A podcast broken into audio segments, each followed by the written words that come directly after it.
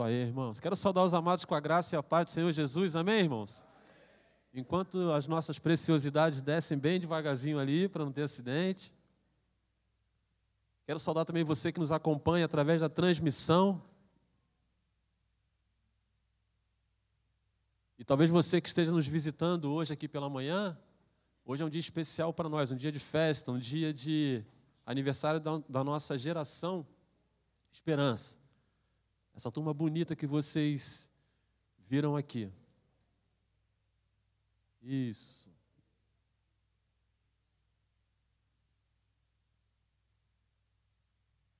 Irmãos, hoje para nós é um dia de festa, 22 anos de organização da geração Esperança. Não que nos outros anos a igreja não valorizasse isso, a nossa igreja sempre teve como princípio né, valorizar todas as pessoas, desde as nossas criancinhas até os nossos anciãos.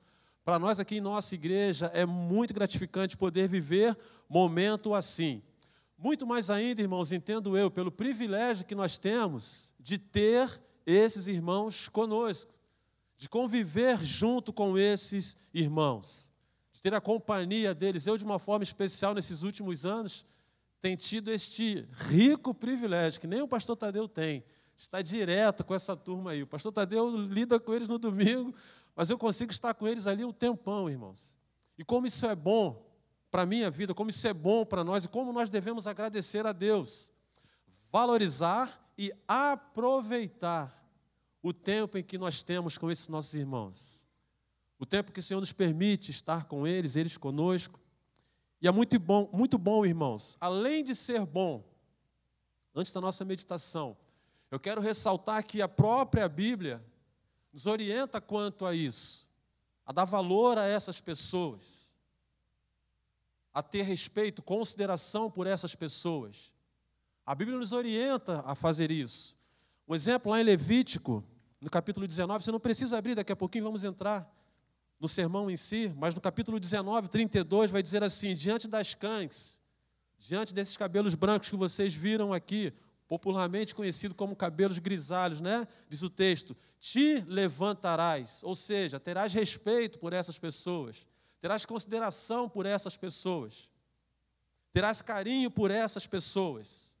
E o texto diz: e honrarás a presença do ancião, valorizarás a presença do ancião e temerás o teu Deus. Eu sou Deus, diz o texto. Também lá em 1 Timóteo capítulo 5, versículo 1, vai nos dizer que nós precisamos tratar os nossos idosos com respeito. Diz assim o texto, 1 Timóteo 5, 1. Não repreendas ao homem idoso, antes exorta-o como pai, aos moços como irmãos. Respeito no tratar também. E nesses últimos tempos parece que tudo que a palavra de Deus pede para que nós façamos é o que menos nós temos visto. Eu não digo no ambiente igreja, porque aqui com a graça de Deus nós temos vivido isso com os nossos irmãos. Mas é triste quando nós olhamos para o campo fora da igreja. Essa falta de respeito para com os idosos. E como isso dói, irmãos, nos nossos corações. E essa palavra não, não fica restrita somente aos idosos da igreja, às pessoas que pertencem ao corpo de Cristo. Mas como dói o nosso coração quando nós vemos idosos lá fora sendo maltratados, sendo desrespeitados e outras coisas mais. Mas a palavra de Deus continua. Provérbios capítulo 20, versículo 29, diz que nós devemos apreciar essas pessoas por conta das suas experiências de vida. O texto diz assim: o ornato do jovem é a sua força e a beleza dos velhos, diz o texto, está velhos aqui é o texto que está dizendo. A beleza dos velhos, as suas cães. Ou seja, queridos, apreciar a, o aprendizado que essas pessoas adquiriram ao longo da vida, a experiência de vida, que é o que nós chamamos, né? E como nós devemos apreciar essas coisas também. Sobretudo, nós devemos também aprender com essas pessoas. Salmos capítulo 71, versículo 18, vai dizer assim: Não me desampares, pois, ó Deus, até a minha velhice e as cães, até que eu tenha declarado a presente geração, ou seja, a geração atual, a tua força, também as vindouras, as gerações vindouras, o teu poder. E nós aprendemos com eles isso, irmãos. Como eu disse para vocês, o privilégio que tenho de conviver com essas pessoas. E eu creio que todas as vezes que eu for falar em geração esperança, eu serei até repetitivo no que vou dizer agora. Mas eu mais recebo e aprendo com essas pessoas do que posso dar e abençoá-las também. Tamanha experiência de vida que essas pessoas têm e nos ensinam. E em muito também nos edificam, nos motivam a continuar nessa caminhada. E a Bíblia nos traz estas orientações acerca destas pessoas. São bênçãos em nossas vidas. Como nós precisamos valorizar e amar essas que nós temos aqui, em especial a nossa geração esperança.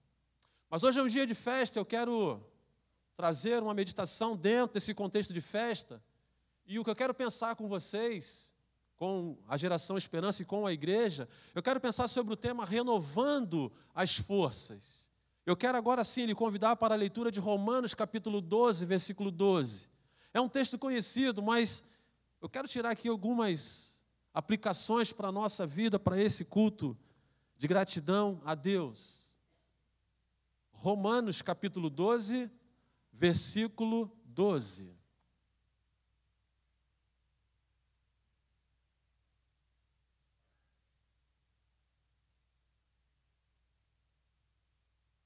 Amém? Diz-nos assim o texto: regozijai-vos na esperança, sede paciente na tribulação, na oração perseverante. De repente, na sua tradução esteja assim, né? Alegrai-vos na esperança, sede paciente na tribulação, perseverai em oração. Talvez a sua versão seja assim, mas está tudo aí dentro do, da palavra de Deus, tudo inserido dentro do que vamos pensar nesta manhã.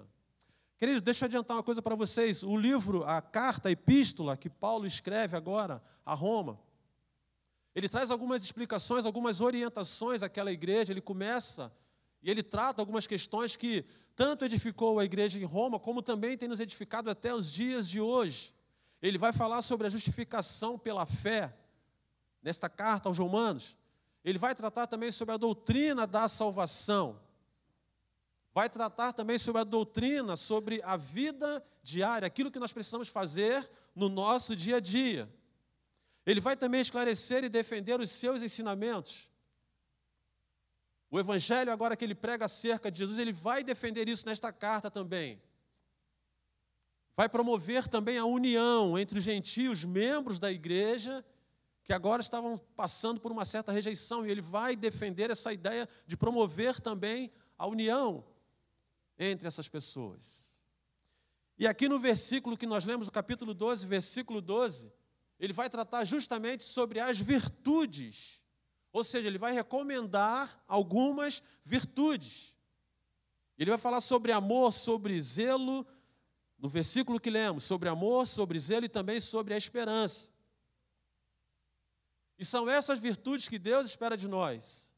São essas virtudes que Deus espera também da nossa geração esperança hoje. E é baseado nisso que Deus espera de nós que eu quero tirar três aplicações para nós aqui nesta manhã. Para renovarmos as nossas forças, irmãos. A primeira ideia, o primeiro ponto que eu quero pensar com vocês, o texto já está mostrando para nós aí, né? Nós precisamos nos alegrar na esperança. Versículo 12, a parte A, vai dizer assim: regozijai-vos na esperança. Ou seja, ter alegria além do comum na esperança. Regozijar, a ideia aqui é de uma felicidade além, que vá além na esperança. E aí você deve perguntar assim, mas pastor, o que, que alegria tem a ver com força, com ganhar força, ou tirar força, ou dar força? Eu quero dizer para você nesta manhã que tudo, alegria tem a ver com tudo, principalmente no quesito força. Porque o contrário da alegria é o que? A tristeza. E quando a tristeza vem, quando a tristeza chega, ela é o que? Em algumas situações ela é avassaladora. Ela é impiedosa. A pessoa, quando se permite viver em tristeza, quando permite que a tristeza chegue em seu coração, ela começa ou ela traz consigo alguns comportamentos que, de certa forma, acabam minando as suas forças. Como eu disse aqui, quando eu olho para a geração esperança, quando eu olho para a atualidade, o tempo que nós estamos vivendo, o momento que nós estamos vivendo, eu fico imaginando, irmãos, o quanto de tristeza essas pessoas não têm no coração, ou quantas situações que essas pessoas não têm no coração, por conta de tudo que estamos vivendo. E quando essa tristeza chega, uma, um dos, dos conceitos que a tristeza faz, ou uma das ações da tristeza na vida da pessoa, é fazer com que ela tenha a sua força o quê? Minada. Ela tenha a sua disposição o quê? Diminuída. E por isso que Paulo fala para nós que nós precisamos fazer o quê? Nos alegrar.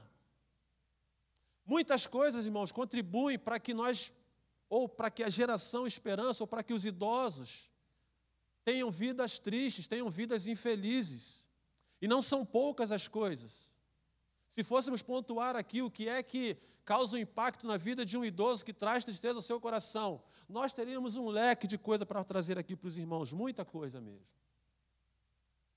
A começar pelo medo que eles têm, medo da solidão, do ficar sozinho, do abandono pela família, do descaso pelas autoridades, do descaso pelo, por parte do governo, em parte, algumas questões relacionadas a eles, relacionadas aos direitos que eles têm, não são bem exercidos assim. O que não dizer também do que eles trazem no coração pela rejeição das pessoas que se acham mais novas e por isso se acham no vigor.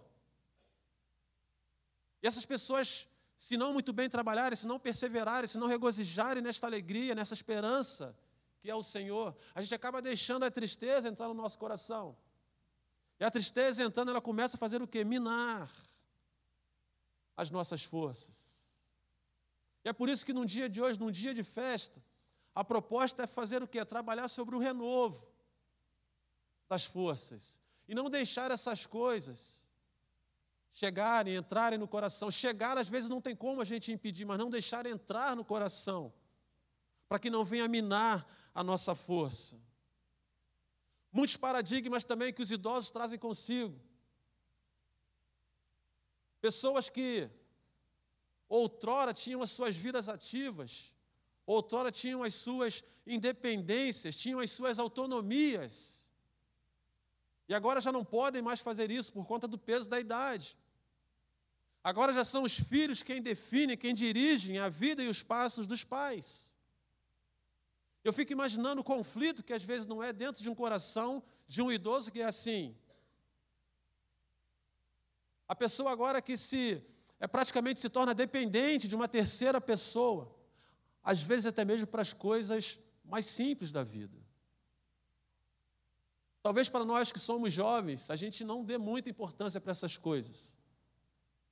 Mas pela vivência que tenho com a geração Esperança, eu entendo quanto isso é importante para eles. Eles criam uma metodologia de vida o que eu preciso fazer, o que eu tenho que fazer, onde eu tenho que ir, que horas eu tenho que ir, porque o idoso é assim, irmãos. O idoso é todo metódico, todo, todo, todo, todo, todo. Hoje estão sentados aqui, né? mas até o sentar na igreja tem um lugarzinho certo. Se você quiser achar um deles ali, tu vai certinho que tu vai, vai mirar ali. É da idade, irmãos. Na sua casa, tudo ali também, tudo certinho, tudo no horário, tudo desse jeitinho, daquele jeitinho, naquele lugar, ou aqui, ou ali, ou acolá. E aí, de repente, elas se veem agora com uma outra pessoa já dentro da sua casa, para cuidar, para orientar, para fazer. Volto a dizer, talvez para nós, para mim, para muitos jovens que estão aqui presentes, talvez na transmissão também, para nós isso não é muita coisa. Mas como isso, irmãos, chega no coração dessas pessoas, impacta o coração dessas pessoas. E esse impacto traz consigo o quê? A tristeza. Em alguns casos, a sensação de invalidez, não sirvo para mais nada. Percebam que não é tão simples assim. E aí, se as pessoas não trabalharem muito bem isso dentro delas, elas começam a fazer o quê? Começam a permitir que a tristeza entre e automaticamente o desânimo vem, e após o desânimo vem a fraqueza. Não quer falar com ninguém, não quer ir mais a lugar nenhum, não quer interagir mais praticamente com ninguém. Nem mesmo às vezes em casa, só quer ficar sentado, deitado ou na televisão ou coisa assim. Mas aí o apóstolo Paulo ele vem e fala: Ó, oh, gente, vamos nos alegrar. Não deixa a tristeza chegar, não. Vamos nos alegrar, vamos renovar isso daí. Para que a nossa força não seja o que? Não seja extinta, não saia de nós. E força aqui, irmãos, deixa eu ressaltar com vocês: não estou falando de força física, não. A força aqui é mental, é força espiritual. É essa ideia de alegria aqui, de renovar essas forças. Porque quando nós olhamos para anatomia, quando nós olhamos para o corpo humano das pessoas, com certeza um idoso já não tem mais tanto vigor assim, é verdade. Mas a sua mente, o seu coração, esses sim, precisam e devem ser o que? Renovados. A cada manhã. A alegria precisa ser o que? Contagiante. É essa a proposta que o apóstolo Paulo mostra para nós aqui, irmãos. É essa alegria que ele mostra para nós que nós devemos fazer o quê? Buscar, viver. E o Evangelho, irmãos, por si só, eu já falei isso uma vez, vou repetir aqui, só o fato de sermos evangélicos, de termos Jesus no nosso coração, de termos entregado nosso coração a Ele, mudado o curso da nossa vida, isso já traz em nós o motivo de sermos alegres, de sermos felizes, de sermos bem-aventurados. Eu vou usar a expressão aqui, mas essa expressão tem uma dimensão gigantesca. Só isso, irmãos, já é tudo para nós. Jesus em nós. Lucas capítulo 2, versículo 10 vai dizer assim: O anjo, porém, lhes disse: Não temais, eis que vos trago o quê? Boas novas de quê? De grande alegria. Jesus. Ou seja, o evangelho é alegria. O reino de Deus também, irmãos, ele é alegria no espírito. Romanos capítulo 14, versículo 17. Esse reino ao qual nós servimos. Diz assim: porque o reino de Deus não é comida nem bebida, mas é o que? Paz e alegria. Em quem? No Espírito Santo. Perceba que a alegria ela precisa tomar conta do nosso ser. Filipenses capítulo 4, versículo 4 também, o Senhor deixa uma ordem para nós. Que ordem é essa? Alegrai-vos sempre no Senhor. Alegrai-vos sempre no Senhor. E ele chancela de novo ali, outra vez digo: alegrai-vos. Ou seja, a alegria precisa ser uma marca registrada do cristão, da geração esperança, da igreja de Cristo em si. Porque Neemias, no capítulo 8, versículo 10, ele vai dizer para nós assim: portanto, não vos entristeçais. Não dai espaço em seu coração para tristeza. Sabe por quê? Porque a alegria do Senhor é a nossa força. E isso nos basta, irmãos. Isso precisa bastar em nossas vidas, essa alegria do Senhor. Não permitir que a tristeza tome conta do nosso coração. Como eu disse, o fruto do Espírito em nós, ele é alegria. Se você for buscar lá em Gálatas capítulo 5, versículo 22 e 23, quando fala sobre o fruto do Espírito, vai falar justamente sobre amor, alegria, paz, mansidão. Ou seja, o Senhor já coloca esse espírito de alegria dentro de nós. E o que nós precisamos fazer? Viver. Viver essa alegria. Eu gosto da citação bíblica, eu gosto da colocação de Paulo, porque quando ele traz para nós alegria, as pessoas às vezes confundem né, o conceito de alegria. As pessoas trazem aquela imagem de alegria é, é praticamente associada às circunstâncias, aos momentos que nós estamos vivendo. Se vai tudo bem, estamos felizes. Se a dispensa está perfeita, estamos felizes. Se os filhos estão indo bem, estamos felizes.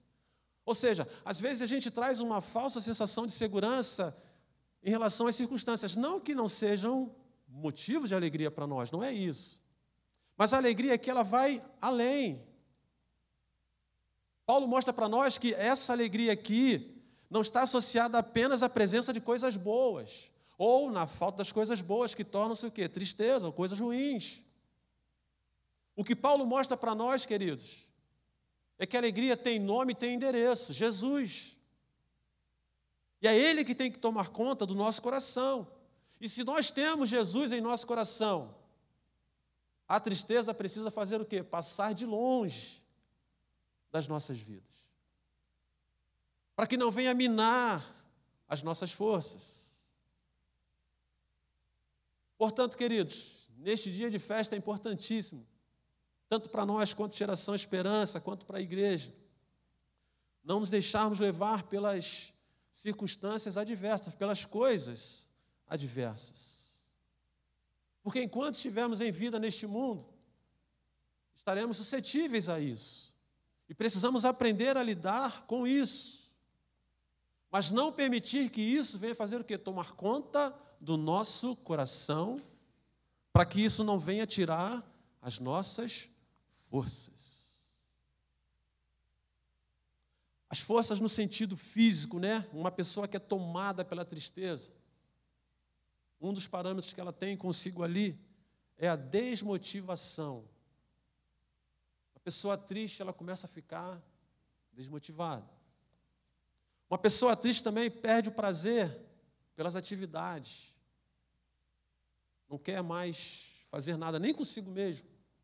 Precisa nem envolver terceiro, nem consigo mesmo. Uma pessoa triste, ela tem uma tendência, né, às vezes, de perder peso ou de ganhar peso, dependendo da situação. A sua questão hormonal, ela entra em choque com ela mesma. E ela começa a sentir essas coisas no próprio corpo físico. Uma pessoa triste, irmãos, essa pessoa, ela acaba até mesmo adoecendo mesmo. Pessoa triste, ela acaba até mesmo morrendo. De vez em quando a gente ouve né, uma citação assim: ah, é, Fulano morreu de tristeza. Ou então, Fulano morreu de desgosto. Fulano morreu de. Né, a medicina não consegue fechar ali, precisa fechar para lavrar ali o óbito. Mas às vezes as pessoas que convivem sabem que o que levou a pessoa até aquele estágio foi a tristeza. Mas no sentido emocional também ela traz consigo alguns prejuízos. As, as pessoas tristes, né, emocionalmente tristes, elas ficam cansadas praticamente o tempo todo. A baixa autoestima toma conta do coração dessas pessoas. Essas pessoas não conseguem também se concentrar. A mente começa a falhar. A ansiedade, às vezes, começa a tomar conta do coração. E o que é pior? A queda brusca de humor humor. A pessoa se deixa levar e tem aquelas quedas bruscas, né? De humor. E tem aquelas que vão além, que tem sempre um pensamento que pessimista. Nada vai dar certo. Ninguém gosta de mim. Minha igreja não me ama. Meu pastor não me visitou. Fulano não fez isso. Beltrano não fez aquilo. Pessoa triste, emocionalmente triste, ela traz consigo também esses prejuízos emocionais. Mas é por isso que o apóstolo Paulo faz para nós, traz para nós, esta ideia de nos alegrarmos no Senhor, para que a nossa estrutura espiritual não venha ser abalada contra estas tristezas. Porque essa alegria que nós almejamos aqui, ela não é momentânea. Ela não é passageira, é uma alegria o quê? Eterna. E ele vai dizer: alegrai-vos de quê? Na esperança. E a nossa esperança está em quem? Em Jesus. Está em Jesus, irmãos. E nós precisamos nos alegrar nele. Não é uma esperança qualquer, não é esperar na transformação governamental do nosso país. Não é esperar na mudança do comportamento humano em si. Não é esperar, talvez, na pessoa que congrega com você, que esteja com você na igreja, não. Essa esperança apresentada aqui é a esperança em Jesus. E é nele que nós devemos nos alegrar.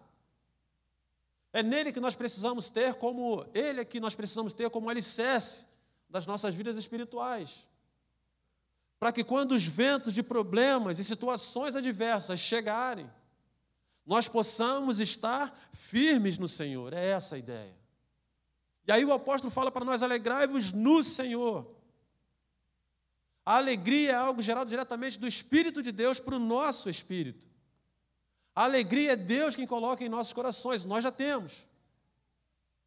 E precisamos, irmãos, viver isso, valorizar isso a cada dia.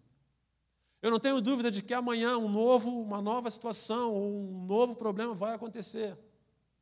Como temos visto e vivido nos últimos tempos. Cada dia uma novidade que traz tristeza ao nosso coração. Ou seja, nós não temos o que esperar deste mundo.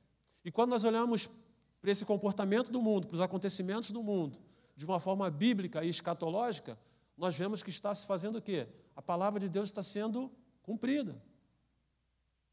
Mostra para nós que Jesus está voltando. Mas em meio a isso tudo, irmãos, a tristeza também tem batido a porta de muita gente. Tem deixado muita gente dentro de casa, deprimida algumas chegando até mesmo ao estágio de depressão. Mas hoje, como eu falei, é um dia de festa, é um dia de trazer uma palavra de renovo. E a palavra de renovo para nós nesta manhã, para a geração Esperança e para a igreja do Senhor, é que nós precisamos nos alegrar nele. A nossa esperança é Ele. Isaías 40, versículo 29 a 31, vai dizer assim: o que é que Deus faz com a gente quando a gente foca o nosso olhar nele? Ele vai dizer assim: faz forte ao cansado e multiplica as forças ao que não tem nenhum vigor. Diz a palavra de Deus. Os jovens se cansam, mesmo aqueles que se acham fortes. O texto diz que eles se cansam, se fatigam, e os moços de exaustos caem. E aqui nós podemos trabalhar as duas situações, tanto física, quanto espiritual, quanto é, mental também. É essa a ideia. Como eu disse, a força não está associada só ao nosso corpo físico, mas muito ao nosso emocional e ao nosso espiritual. E o versículo 31 vai dizer assim: Mas os que esperam no Senhor, os que têm a esperança no Senhor, diz o texto, renovam as suas forças, suas forças físicas, suas forças mentais, suas forças espirituais. E o texto completa: sobem com asas como águias, correm e não se cansam, caminham e não se fatigam. Oh, glória, irmãos. Isso é promessa de Deus para nós. Isso é promessa de Deus para nós, quando nós abrimos o nosso coração e nos alegramos na esperança que é Jesus, que é o nosso Deus. É o que estamos precisando para esse dia, irmãos, para o dia de hoje, dia de festa. Mas é um dia de voltarmos os nossos corações em gratidão a Deus, sim. Agradecer pelo privilégio dos nossos irmãos, sim. Mas também trabalhar essa ideia de não deixar que as circunstâncias adversas da vida, muitas delas ligadas aos idosos, tragam ou criem tristezas aos seus corações, aos nossos corações. E se porventura alguém esteja vivendo isso, esteja triste hoje, a palavra de Deus traz um alento para o seu coração. Salmo 51, versículo 12 vai dizer assim: Restitui-me, Senhor, a alegria da tua salvação. Restitui-me, Senhor, traz de volta a alegria da tua salvação e sustenta-me, mantenha-me de pé com um espírito voluntário, diz a palavra de Deus. Então, se você está nesse, vivendo isso hoje, nesta manhã, é uma manhã de renovo, renove suas forças. Peça a Deus, restitui, Senhor, a minha alegria, traz de volta, Senhor, a minha alegria. Amém, queridos? A segunda ideia que o texto também nos apresenta. Vamos, volte lá no texto comigo, por favor.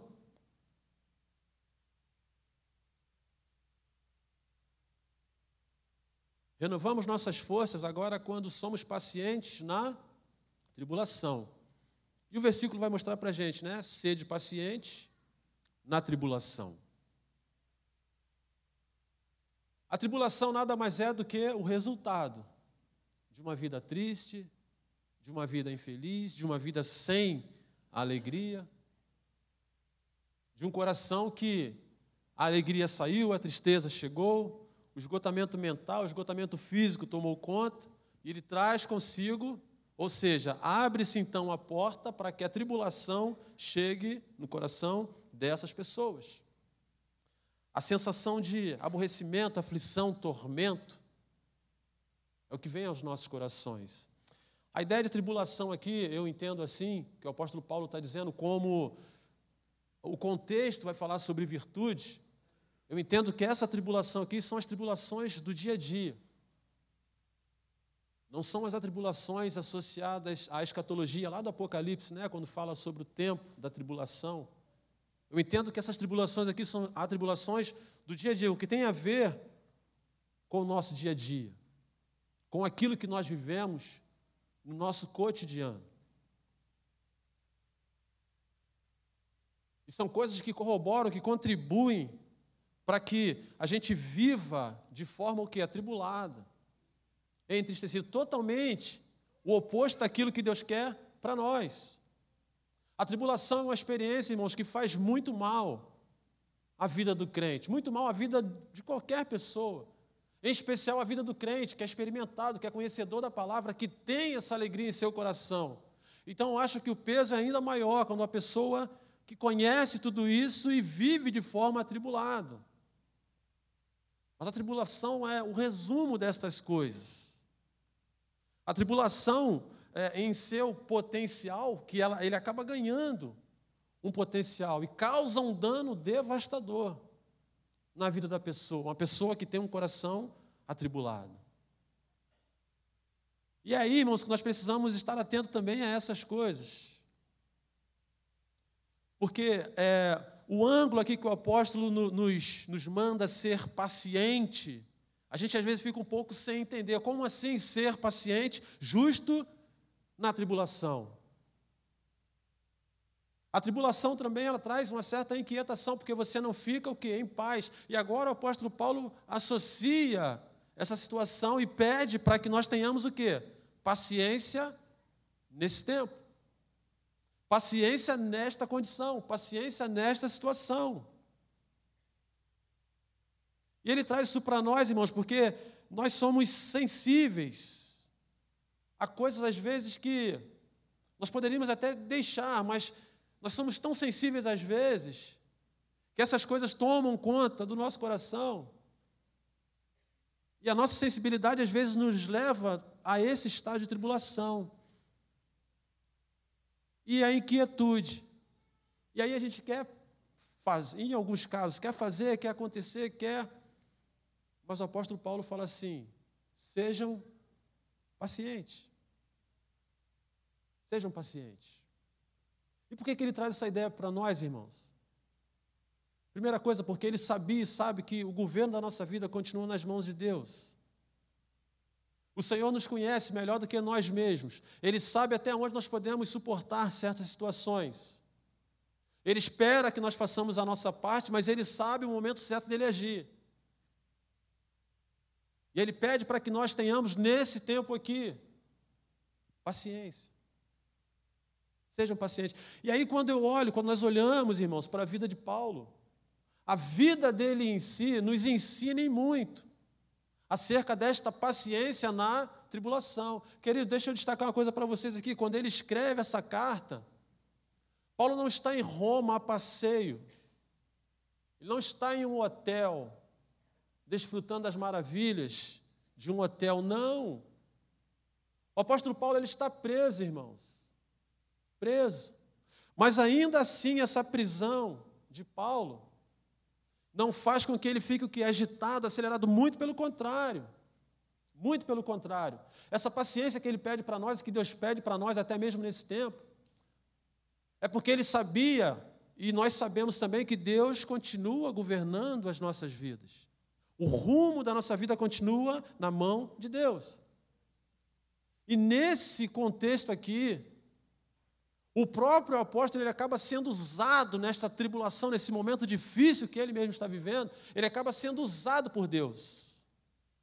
Deus usa Paulo. Romanos capítulo 8, versículo 18, vai dizer assim: Porque para mim tenho por certo que os sofrimentos presentes, ou seja, as cadeias que eu tenho vivido hoje, não podem ser o quê? Comparadas com a glória a ser revelada a nós.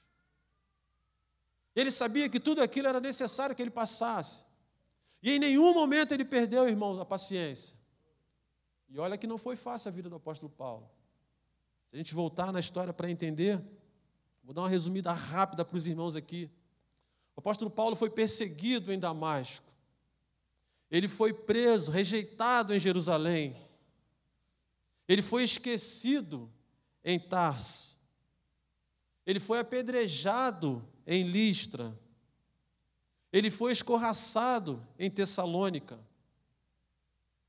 Ele foi enxotado, colocado para fora de Bereia. Ele foi chamado de tagarela em Atenas. Ele foi chamado também de impostor em Corinto. Ele enfrentou feras em Éfeso. Ele enfrentou também um naufrágio, irmãos, em Roma. Ele foi levado também para Malta. Ele foi picado por uma víbora, diz o texto. E agora em Roma ele está o quê? Preso. Eu pergunto para vocês: tinha ou não tinha, irmãos, motivo para a inquietação chegar em seu coração? Tinha. Mas a paciência era um, uma das atribuições, dos atributos que ele tinha com ele. E que ele apresenta nesse texto aqui. Sejam pacientes. A luta está difícil, seja paciente. Ele praticamente mostra a sua vida e diz assim: olhe para a minha vida, olha o que eu passei. E ainda assim eu sobrevivi a essas coisas, sendo o quê? Paciente. E o que é melhor, todas estas coisas contribuíram para quê? para o progresso do Evangelho. Para o progresso do Evangelho. Filipenses capítulo 1, versículo 12. Você não precisa abrir. Mas essas coisas acabaram, de certa forma, contribuindo, irmãos, para o progresso do Evangelho. Paulo, quando é preso, irmãos, quando ele é levado para a prisão, sem que o Império Romano soubesse, mas eles acabaram levando para si, trazendo para si, o maior missionário de todos os tempos, que era o apóstolo Paulo. E o texto vai dizer, e a história vai tratar isso também, que o apóstolo Paulo ele ficava algemado a um soldado. E havia um rodízio de três pessoas por dia algemada com o apóstolo Paulo, além de toda a guarda o quê? Pretoriana. Quem era essa guarda? Essa guarda pretoriana era, na verdade, a tropa de elite do Império Romano. Era a tropa que fazia a escolta dos imperadores, das pessoas importantes daquele tempo. Era esta guarda. E é esta mesma guarda pretoriana que agora toma conta de Paulo. E em especial tinha um que ficava algemado com ele o tempo todo. E Paulo, como bom evangelista, o que, que ele fez? Pergunto para vocês: evangelho neles. Venho do primeiro turno, evangelho nele. Venho do segundo turno, evangelho nele. Venho do terceiro turno, evangelho. Evangelho, evangelho. Esse tempo de prisão de Paulo, irmão, serviu para ele, até mesmo para ele chegar em um lugar que talvez ele jamais pensasse estar, que era dentro do Império Romano. E uma vez, irmãos, por dois anos que ele passou ali, toda a guarda pretoriana já havia sido o quê? Evangelizada, as pessoas já viam ouvido falar de Jesus, através do apóstolo Paulo. Percebam como Deus tem o custo das nossas vidas e às vezes esse tempo de tribulação, esse tempo de problema que talvez você esteja vivendo, o Senhor está contigo, não tema jamais. E talvez o Senhor queira te usar nisso também. Mas é preciso que você tenha o quê? Paciência. Paciência. Seja paciente. Mas seja paciente no Senhor, assim como o apóstolo Paulo era. Assim como ele agiu, sendo paciente no Senhor. Sendo paciente no Senhor para superar o quê? O momento de tribulação. O tempo de tribulação. E esse aspecto na vida do apóstolo Paulo ficou tão marcado, mas tão marcado, essa oportunidade que ele teve de pregar a guarda pretoriana, que lá em Filipenses, no capítulo 4, versículo 22, quando ele vai terminando, ele vai dizer assim: ó, Todos os santos vos saúdam, especialmente os da casa de César. Especialmente a esses. A esses que foram agora alcançados em um tempo de tribulação, em um tempo de perseverança, em um tempo de manifestação do poder de Deus. Deus está no controle, irmãos. Seja paciente, Deus está no controle. 1 Coríntios, capítulo 4, versículos de 8 a 10, vai nos dizer assim: Em tudo somos atribulados, porém não angustiados, perplexos, porém não desanimados, perseguidos, porém não desamparados, abatidos às vezes, porém não destruídos. Levando sempre no corpo o que? O morrer de Cristo, de Jesus, para que também a sua vida se manifeste em nosso corpo. O que esse texto está dizendo para nós? Deus está no controle de tudo. Seja paciente na tribulação. Quer renovar suas forças nesta manhã, meu querido, minha querida, querida geração esperança? Seja paciente nesta tribulação que você está passando. Não fique agitado de um lado para o outro, não. Seja paciente. Seja paciente no Senhor, que no seu tempo o Senhor há de rever tudo que você está vivendo, converter tudo que você está vivendo em bênção para a sua vida e para a vida também de outras pessoas. Amém, queridos? Terceiro e último ponto, rapidamente, volte comigo no texto, a parte C.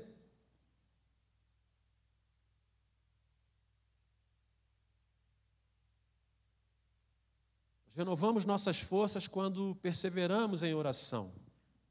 E o texto vai dizer para nós, na oração, perseverantes, diz a minha versão.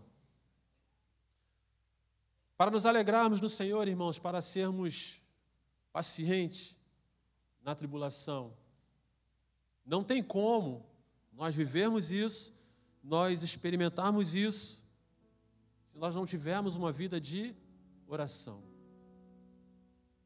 A vida de oração ela é indispensável na vida do cristão. Ela é que nos dá força para suportarmos os vendavais da vida, os problemas, as dificuldades, as provações. É através da oração. Não só os idosos em si, não só a geração esperança, mas para toda a igreja. Perseverar em oração. Perseverar significa persistir, ser constante, permanecer, conservar-se. E a ideia aqui, irmãos, é de nós é trabalharmos essa perseverança, levarmos as nossas súplicas ao Deus que é fiel, ao Deus que não nos desampara, ao Deus que está atento às nossas necessidades. É interessante que o próprio Jesus, quando esteve na terra, uma das coisas que ele priorizou era a oração buscava estar em oração. Os discípulos também, nós vamos ver relato deles ali orando, buscando. E por que a oração nos fortalece mais do que tudo? Porque ela nos aproxima mais de Deus. nos faz ter um relacionamento mais direto com Deus, nos faz nos colocar em nosso lugar. Certa vez eu estava aqui no trem, no ramal Santa Cruz, eu achei interessante a citação de dois camelôs conversando. Um passou pelo outro, né? Aí comentou como é que estava, e um falou assim: É, hoje a coisa não está muito boa, não, a venda não está muito legal. Mas está bom assim. Está bom assim. Porque se der bom todo dia, palavras dele, se der bom todo dia, a gente se esquece de Deus. Um camelô no trem, conversando com o outro. Se tudo der muito certo todo dia, a gente se esquece de Deus. E eu, lógico, na minha interpretação, entendendo, né, que essa dependência que nós temos que ter de Deus. O que ele queria dizer é que se as coisas dão muito certo todo dia, eu vou acabar achando que eu sou o quê? Que eu sou o ou que o produto que eu tenho é bom, ou que a maneira como eu divulgo é boa, e eu vou acabar me esquecendo de, de Deus. E a oração, no ato de comunhão, de relacionamento com Deus, ela nos coloca no nosso lugar. Ela nos coloca na, na, na condição de total dependência de Deus. Reconhecendo que só por Ele, só através dele, é que nós podemos nos fortalecer. O apóstolo fala: persevere em oração. Persevere em oração. Quando ele escreve aos Tessalonicenses, ele é um pouco mais taxativo, né? Ele vai dizer o quê? Orai sem cessar. Orai sem parar. Quem não entendia, nós entendemos, irmãos. Somente a oração a vida de comunhão com Deus, de relacionamento com Ele, é que nos faz fortes. Somente Deus é capaz de nos fazer fortes. Somente Deus é capaz de conduzir os nossos passos mediante as tribulações da vida. E é nele que nós devemos nos alegrar. É Ele que precisa ser a nossa esperança. Mas nós precisamos buscar e buscar em oração. Então, se você quer vencer, se você quer renovar as suas forças, é imprescindível que você tenha uma vida de oração, tenha uma vida de comunhão com Deus, tenha uma vida de total dependência de Deus. E diz o texto, né? Porque quando você tem uma vida de oração, de relacionamento com Deus, quando você pensa que você está fraco, aí então que você está o quê? Forte. Não por você mesmo. Não por nós mesmos. Mas pelo sustento espiritual que Deus nos dá. Nos ampara em suas mãos. Três aplicações básicas para o dia de hoje. Para a primeira parte da festa. Logo mais tem mais festa. Essa festa continua logo mais. Mas para esta manhã, para renovarmos as nossas forças, para continuarmos vivendo com alegria, com perseverança diante do Senhor, mesmo na geração esperança, para que possamos continuar dando fruto, como diz a palavra de Deus, mesmo na velhice. Nós precisamos, em primeiro lugar, nos alegrarmos na esperança. Não deixe, irmãos, que os dias maus, os dias tenebrosos tomem conta do seu coração, assuste a sua vida e leve embora a sua alegria, trazendo o desânimo, a fraqueza. Não permita isso, não. Alegre-se sempre no Senhor. Mantenha viva essa esperança. Nossa esperança precisa estar no Senhor. Em segundo lugar, precisamos ser pacientes na tribulação. Não temo as aflições deste tempo. Não temo. O Senhor continua no governo das nossas vidas o Senhor continua no controle. O apóstolo Paulo mostra para a gente que seus dias não foram fáceis. Eu imagino que talvez tenhamos pessoas aqui que seus dias não estejam sendo fáceis. Mas seja paciente. Senhor continua no controle da sua vida, das nossas vidas. E por último, persevere em oração. Nos fortalecemos e renovar as nossas forças somente através da oração, porque essa nos faz ter um relacionamento mais direto com Deus. Amém, queridos? Deus nos abençoe, querida geração Esperança, que Deus nos abençoe, que Deus nos fortaleça, que Deus nos capacite e renove as nossas forças a cada manhã, para que juntos, como igreja, possamos continuar proclamando a palavra de Deus aqui neste lugar e aonde o Senhor assim nos colocar para falar do amor dele. Amém, queridos?